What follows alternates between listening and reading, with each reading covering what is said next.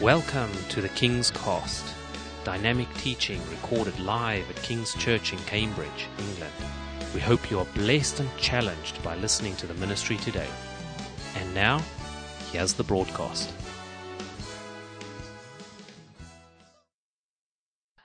A warm welcome to everyone listening to us on the King's Cast. This is part two of the call. If you haven't heard part one, please download and listen to that now. Part two of, of the call. Having looked at these first three challenges, here is number four.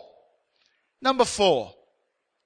When you begin to serve God or when you begin to hear the call of God and you begin to act on it, something most likely in most cases is going to happen.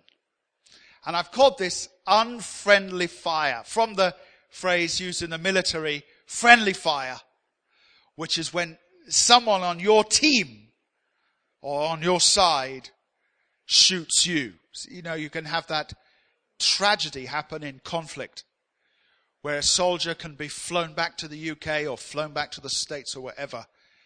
And it, at the heartbreaking scenario that actually that soldier wasn't killed by terrorists or insurgents, but actually accidentally killed by one of the allied, you know, forces, one of the allied groups.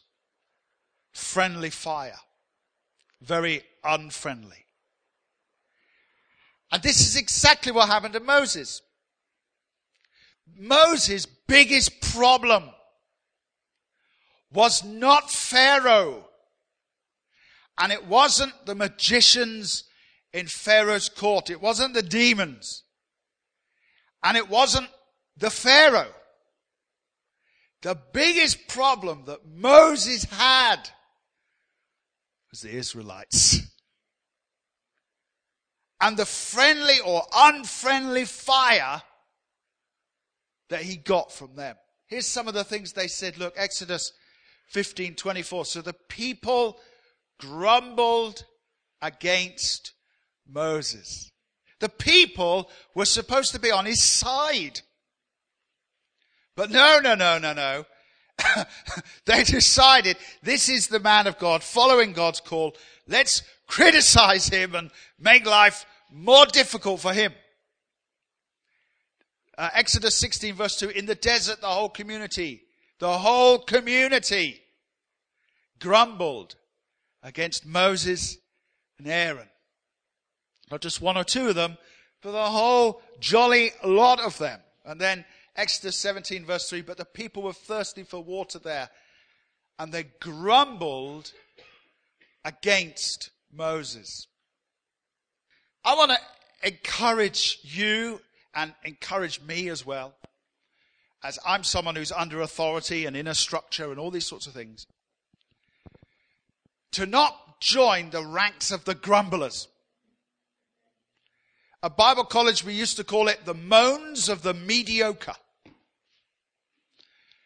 And you know full well, don't you, that the best football players are never on the pitch, are they? Never. The best football player, like my brother, he, his religion is football. So if you ever you are watching an England game, and I know in this room not many will, but if you're ever watching an England game, the World Cup or the Euro or something like that, and the camera pans across the crowd, and in the crowd, you see someone with a Union Jack painted on their face who looks a bit like me. That is most likely my brother. If England are playing, he is there. Flies round the world to go and see them lose at penalties all over the world. It's really very depressing, isn't it? And I've never quite been with him at a football match, but I imagine he's very much like most football fans. Uh, last year I went to a football match here at Cambridge United for the first time, and I was amazed at the religious atmosphere there is in the stand. Men standing singing. It sounded better than the Pentecostal church. So if ever you want to tell me that men do not sing, that is not true. If they are passionate, they will. If they are passionate, they will clap and jump up and down. So we have a lot to learn from Cambridge United, it seems. But I sat with this group of people and they were shouting out instructions uh, from the, you know, from the benches. Now I was sat there, I just had something to eat from the burger van, so obviously I was beginning to become quite ill. And um, they openly sell horse meat there, but I'm, they're all shouting out, come on! You know, oh, give it to it! And they're all shouting out. And I'm looking at these guys and they're all 19 stone guys. And I'm thinking, do you honestly, why don't you, you know, get out there and play? And let's see what you're like. The best football players are not on the pitch. They're in the stand. Come on! Get a goal. I'm thinking, what do you think he's trying to do? Don't you think he's not trying to get a goal? Kick it to him. What do you think he's trying to do? Tweet? Come on! This match should be better! And unfortunately, now forgive me, but the kingdom of God is exactly like that. It's a tiny group of people pushing forward the work of the ministry while another group of people sit down and go, come on, let's do better than this. A football match is a group of about 20 people badly in need of a sit down being shouted at by hundreds of people badly in need of some exercise. Jesus said, and we heard it earlier from Beverly, the laborers are few. Why are the laborers few? Because some people pick up the phone and serve God and other people do not. The laborers are not supposed to be few. It's not a prophecy. It's not supposed to be the will of God. But it is a fact. Because some respond to the call of God and others don't. Now, let me make this plea, and uh, some of you know for years, I don't do it now, but I had some oversight over about 50 churches in East Anglia. And often the only time I went was to troubleshoot or something like that, so I used to go wherever there were problems. And invariably, the problems in the church were friendly fire. The problems weren't with demons. It wasn't a group of witch doctors running around the building. It, it wasn't burglaries. It wasn't the local council that were causing the trouble. It was a few deacons in the church. Deacon possessed, I used to call these, those, those are places. Or a few, like a mafia family in the church. Most churches, not this church, but most churches have a mafia family. A group who they all think in the same way. And they, and they, and they act like they, they, they are, they're in charge. They're the self-appointed policemen of the church. Moses' main problem in his life was friendly fire. So I want to ask you this. If you can't serve God, at least get behind those who do. And don't snipe at them. I think one of the main problems is, and this happened a lot in some of the churches I used to visit, I'm just being a bit candid today, but here we go. Many, some of the people who would cause trouble in the churches, they saw themselves in the role of Elijah the prophet, and the leaders of the church were, the, were wicked King Ahab. That's how they saw themselves. I'm the prophet, and he's a wicked king of Israel, Pastor Dingerling, and I'm gonna stop him, or some such thing. What they didn't know was, in fact, the pastor was actually Moses, and they were a grumbling Israelite. But no one cast themselves in that role. They cast themselves in the role of the defender and the, and that's what these, that's what these Israelites thought they were doing. They were expressing a view that they thought was valid. But we know, don't we, that God wasn't in that view. Paul had a remarkable, the apostle Paul had a remarkable solution to grumblers. He said, I just don't let anyone criticize me. He says that in 1 Corinthians 4 verse 3. One time a guy told a story and he said, um, once upon a time, there were a group of uh, frogs playing together. You know, chatting away. This is not true story. And one of the frogs fell into a, a pit. And the little frog was in the bottom of the pit and he was trying to jump out of this pit. And the other frogs looked down from the top, shouting down, you'll never make it. You won't be able to do it. You're finished. But the little frog underneath just kept jumping. Just kept jumping. And the frogs kept shouting down, it's hopeless. Forget it. You're not strong enough. You're finished. And in the end, this little frog just kept jumping. As he kept jumping, he began hitting the same spot halfway up this, this uh, hole. Enough to make a little indentation so that he could jump there and then jump again and out of the hole. Hip, hip. And someone said, what a wonderful story. What's the moral of the story? Oh, the moral of the story is we should persevere. The little frog survived because he persevered. And that guy said, no, he was deaf. The frog was deaf.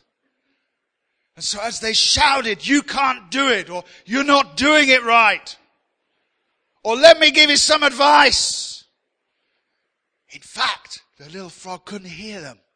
And he kept going anyway. If you want to serve God, you are going to be criticized a lot. I want to assure you. You're going to be criticized by your family. You'll be criticized by friends. People will tell you you're going too far. And Moses had the same problem. Critics. Uh, yeah, uh, let me just help you out here. I'm Elijah, you know. No, they're not Elijah. They are a grumbler. They're one of the Israelites. And God wasn't fond of them for having that spirit about them.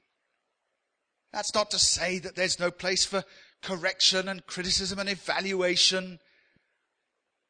But the people who can come and speak into my life are the people who work with me, not the people who watch me.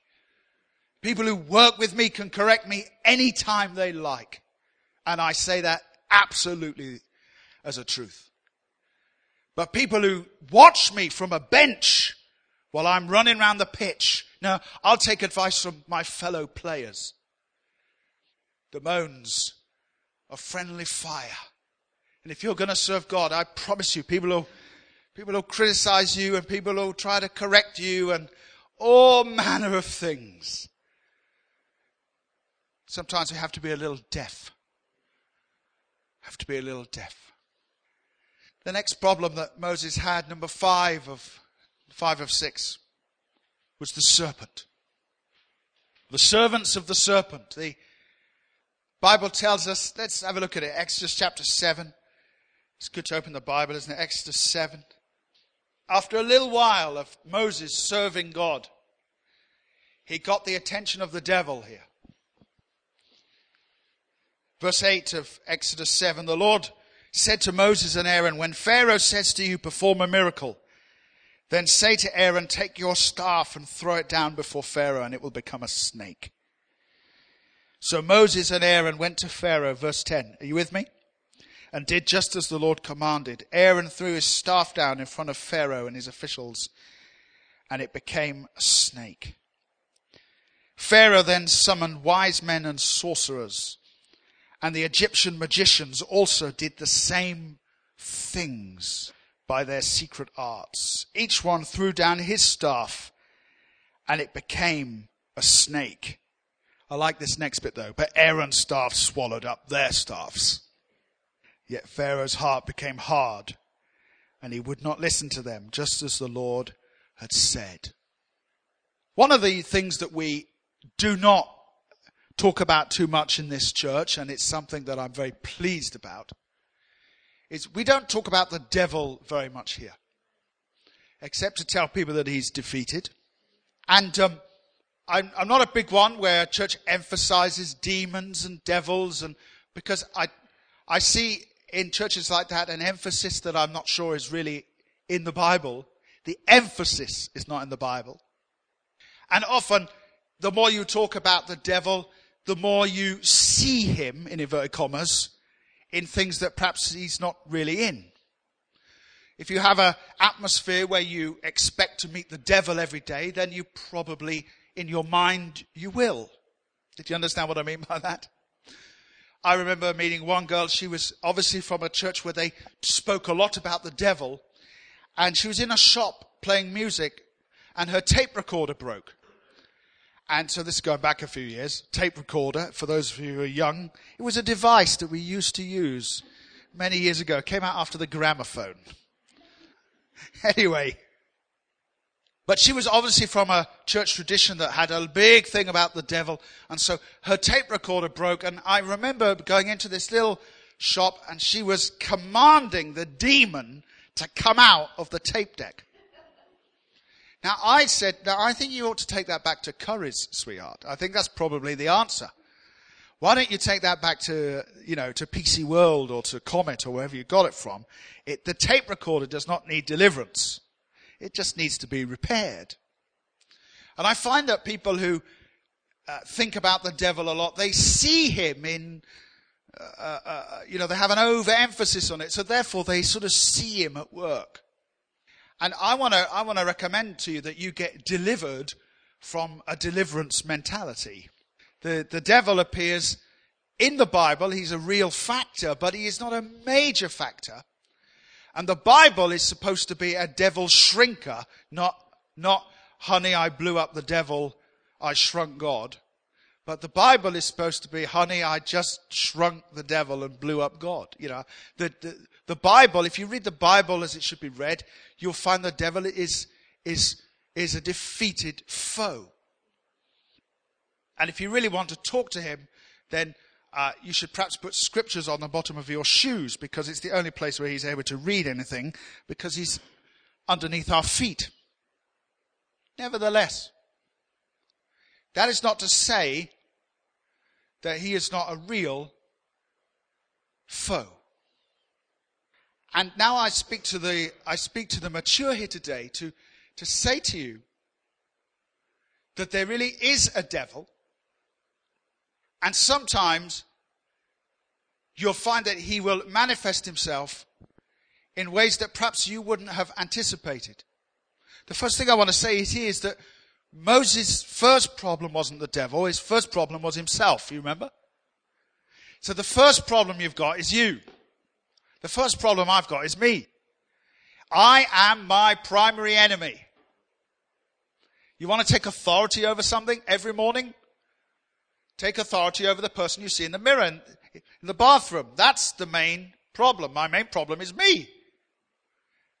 The Bible says that each man sins when by his own evil desires he's led away and enticed. And so I don't need the devil to tempt me. I've got enough in me to tempt me already. Yes? Am I telling the truth? Yeah. So the person I need to take authority over is the guy in the mirror. Rather than some, you know, invisible force. I've, I've got enough problems of my own without having to play. You know the old thing of the devil outside a church crying and the guy on the door comes out to give him a leaflet and says, why are you crying? And he says, well, they're blaming me for everything in there.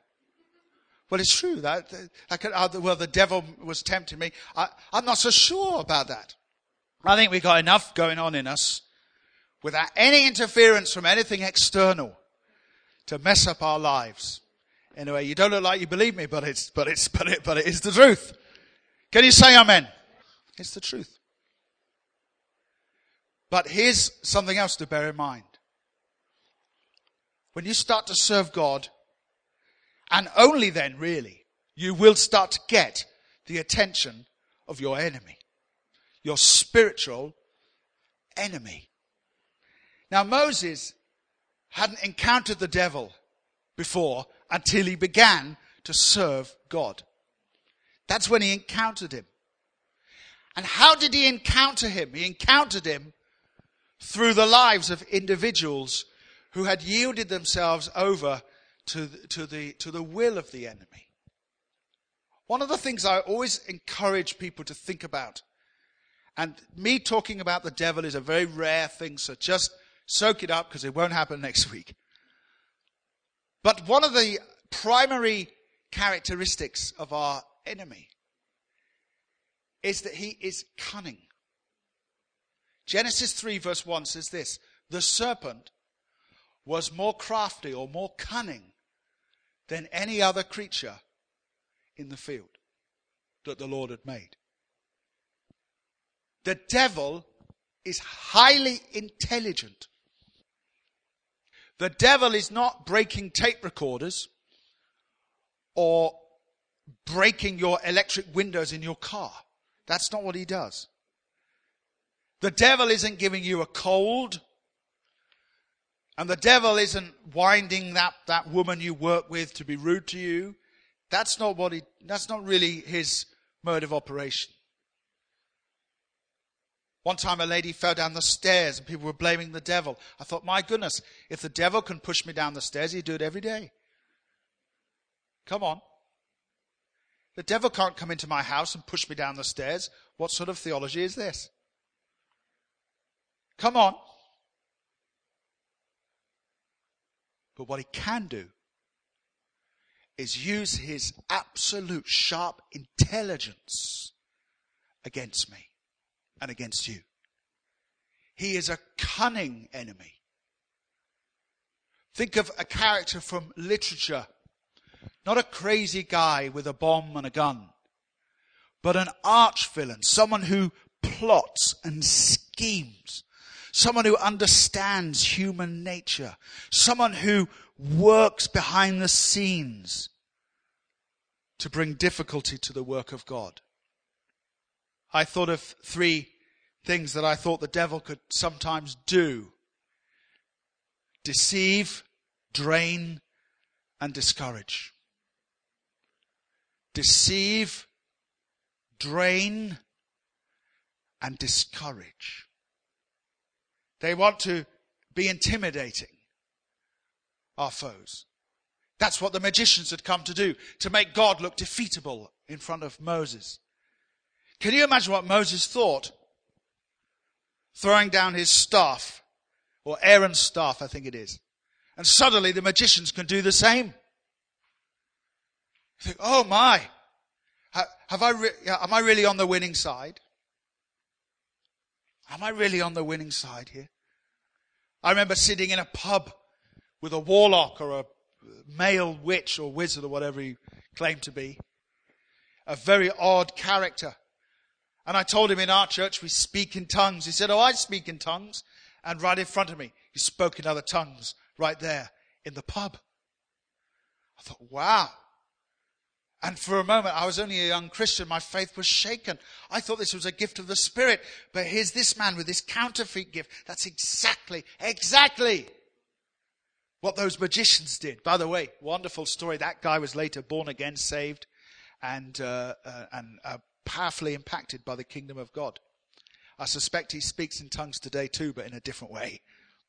Sometimes in, uh, it, there's intimidation from the enemy. Uh, many times when casting out demons, the demon before it leaves will look at me and speak to me through the person.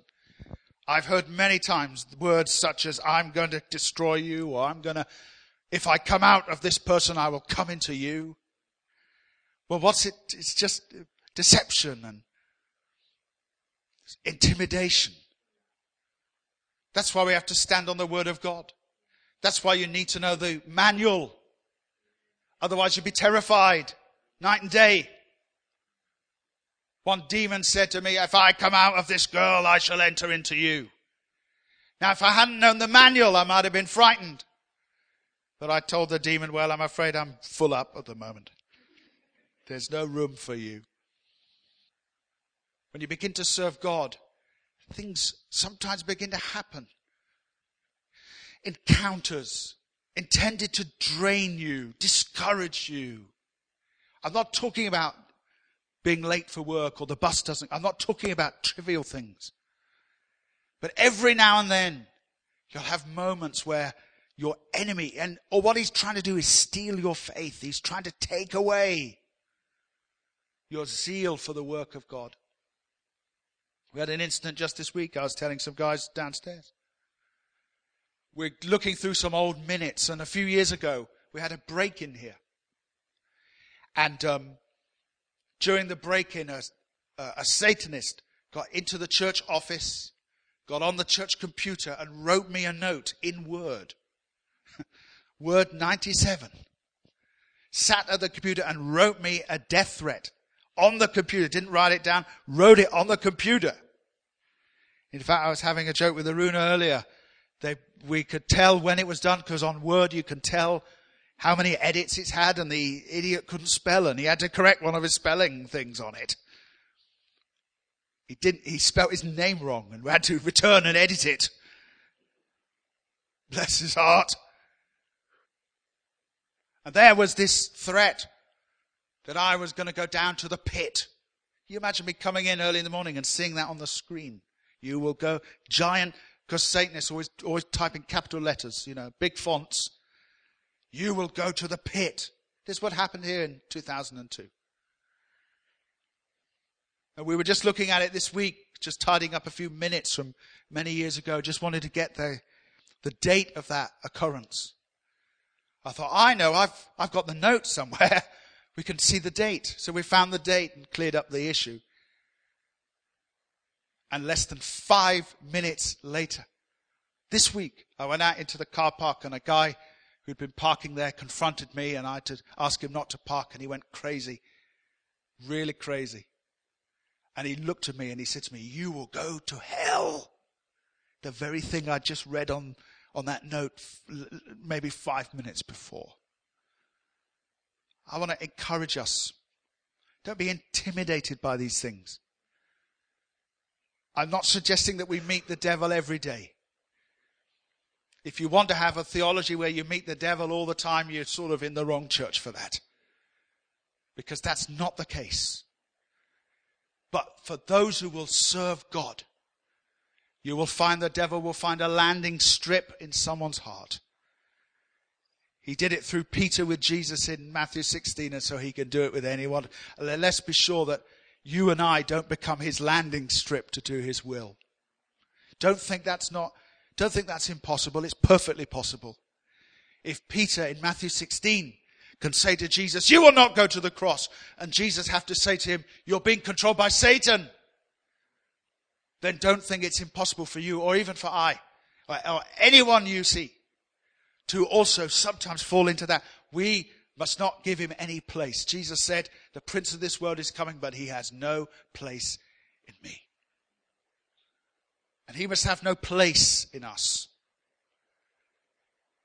The gentleman this week gave the enemy a place, albeit temporarily, but gave him a place to deliver that curse to me. You say, Brother Peter, have you, have you been, have you had the curse broken? No, because there is, how can the enemy curse what God has blessed? I don't need anyone to break any curses. I'm blessed. But as we serve God, we'll find that we'll encounter some difficulties at times. Be encouraged in it. It's sober stuff, this, I know. But be encouraged in it. Expect opposition and extinguish it. Demons are edible. The staff ate them up. And we'll find that the enemy will be defeated here too. Finally, as we begin this journey of serving God. The final difficulty that Moses had in seeing this ministry come to pass, seeing the full extent of God's grace at work, was the temptation, what I've called here a half measure temptation. In other words, doing sort of half the job, but not fully. Pharaoh offered Moses a number of halfway options here on the screen. Exodus 8 verse 28. Moses said, let my people go. And Pharaoh offered him this as a deal. You may go, but don't go far. Then in Exodus 10 verse 11, he said, you may go, but only the men may go. Then in Exodus 10 verse 24, you may go, but leave all your possessions, leave the livestock here in Egypt. I wanted just to take a moment as we finish, but just think about Moses being actually tempted to take those deals. I mean, if you've been through what he's been through and you've had that difficulty, you could well be tempted. Don't think this is, this is not tempting. It would have been absolutely tempting for the man of God to think, well, I'm having a rough time here.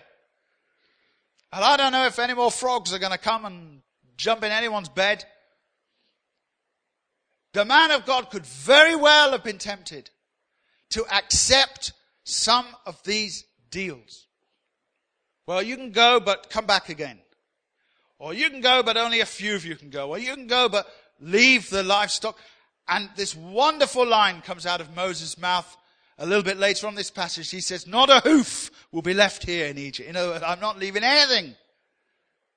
Not one hoof will be left here in Egypt. I've got to deal with Findus and I've got to fulfill it.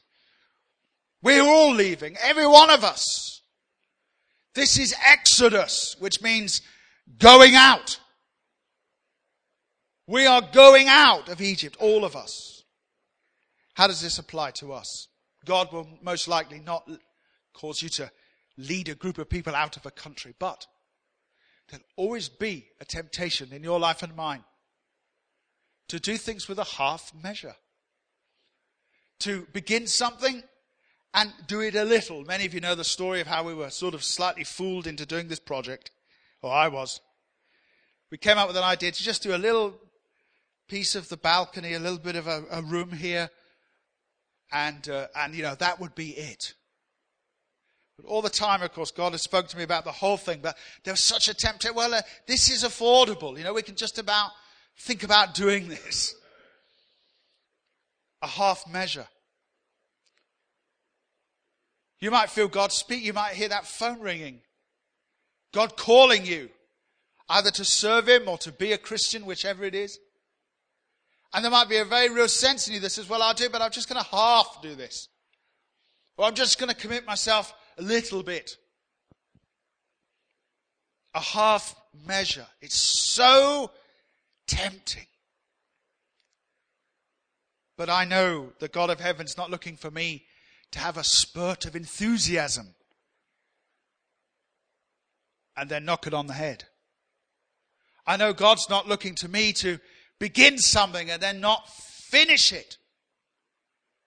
I once spoke to someone and they said their ministry was to start things up and then leave them and move on to something else. And sometimes that sounds spiritual, but other times that just sounds like we do something, we get bored, and then we do something else. Come on, let's just tell the truth. Let's just tell the truth. Now, God wants us to finish what we have begun. In Colossians 4, verse 17, it's one of my favorite verses in the Bible. If it's not underlined in your Bible, perhaps it should be. Paul's writing, and in his final exhortations, his final hellos and goodbyes in that letter.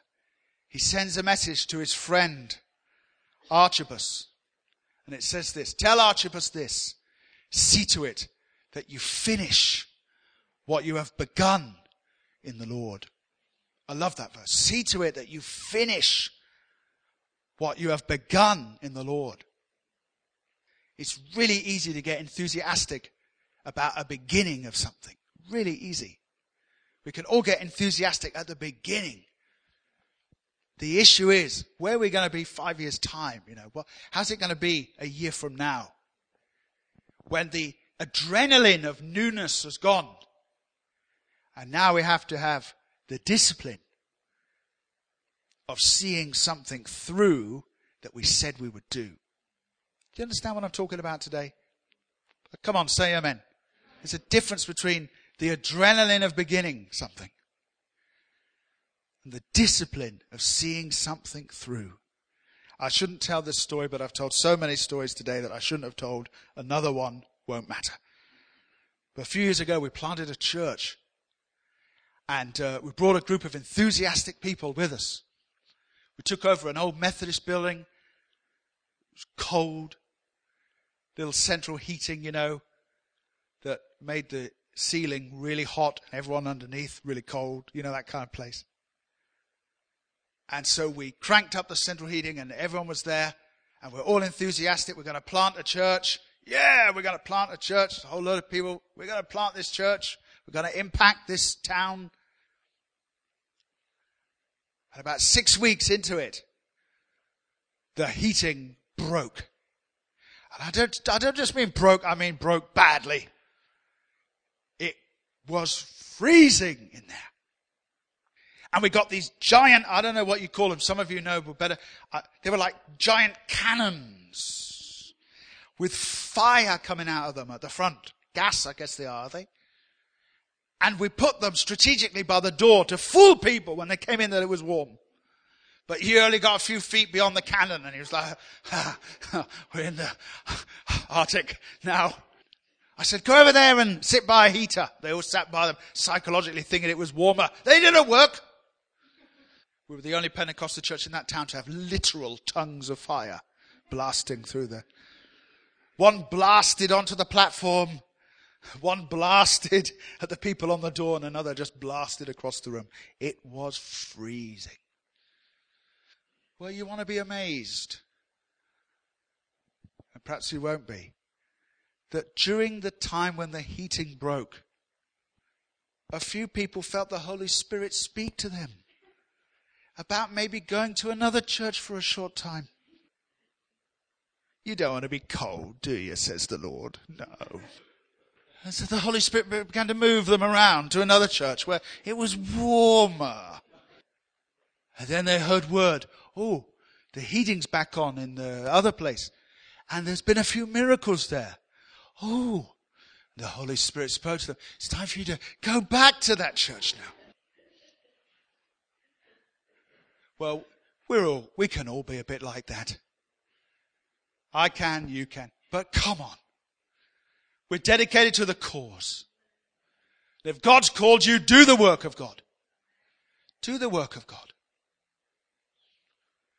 And sometimes it'll be easy and sometimes it'll be hard. Sometimes people will like you, sometimes they won't like you. sometimes you'll enjoy it and other times you won't enjoy it. Sometimes you'll be healthy, other times you'll be sick. But we are going, as for me and my house, we will serve the Lord. Isn't that what Joshua said? He didn't say we're going to believe in the Lord. As for me and my, we will serve the Lord. 1 Corinthians 15 58. Always give yourselves fully to the work of the Lord. Because you know that your labor in the Lord is not in vain. Let's finish by looking at one more verse. That's, it won't be on the screen, but it's in Exodus. And I want you to have a look at Exodus chapter 33. Perhaps the greatest temptation of all in the work of God is this one. And with this, we finish. Exodus 33 and verse 15. Are you there? Thank you, Lord. Moses said, If your presence doesn't go with us, don't send us up from here. How will anyone know that you're pleased with me and with your people unless you go with us? What else will distinguish me and your people from all the other people on the face of the earth? And the Lord said to Moses, I'll do the very thing you've asked because I'm pleased with you and I know you by name. And Moses said, Now show me your glory. The final thing I want to say, just very quickly as we end. Perhaps the greatest challenge that a man or woman of God faces is this one. Moses said, I've got to have you with me, Lord. Got to have you with me. There's such a thing as the work of God, but there's also such a thing as the God of the work. You can't do the work of God without the God of the work. And we want to have an anointed team here. I believe it's just as important for our Sunday school teachers to have the Holy Spirit on them as the speaker standing here. Can you say amen? I think it's just as important for the guy in the car park or the girl. We're all one in Christ, ladies. But it's just as important for the guy or the girl in the car park to have the Spirit of God on them as it is for the person leading worship to have the Spirit of God on them. Just as important for the youth leaders to be anointed by the Holy Spirit as it is for the, the head of the women's ministry or the, it's as important for the people serving coffee to have the presence of God on them as it is for the people on the door or the stewards. We want to be a people of the presence. And Moses had done amazing things. The sea had parted, the frogs had shown up, locusts, there was the, the Nile had turned to blood. I mean, just amazing stuff. You know the story quite well, many of you. But even after all of that, Moses had to say, Lord, there's something I just want you to know from me 100% that I am now not professional. I am not trained. I don't have any qualifications in the miraculous. I don't have any qualifications in leadership. I don't have any skills. What I have is I have you with me. And if we're going to go on, we're going to have to have you with us forever. And I'm going to have to have you with me forever. I have not graduated in the Moses school of miracles. I've not graduated in the Aaron school of leading Israelites out of, out of big countries. He had not graduated at all he needed the God of the work to be with him. Anything that's going to happen here in this church is going to be the work of God, not the work of God's servants. It's going to be the work of God. This upper room is the work of God. This is what God has done. The ministry that's been running here for 10 years, 20 years, it's the work of God that's been happening here. Not the work of any individuals or teams. It's the work of God.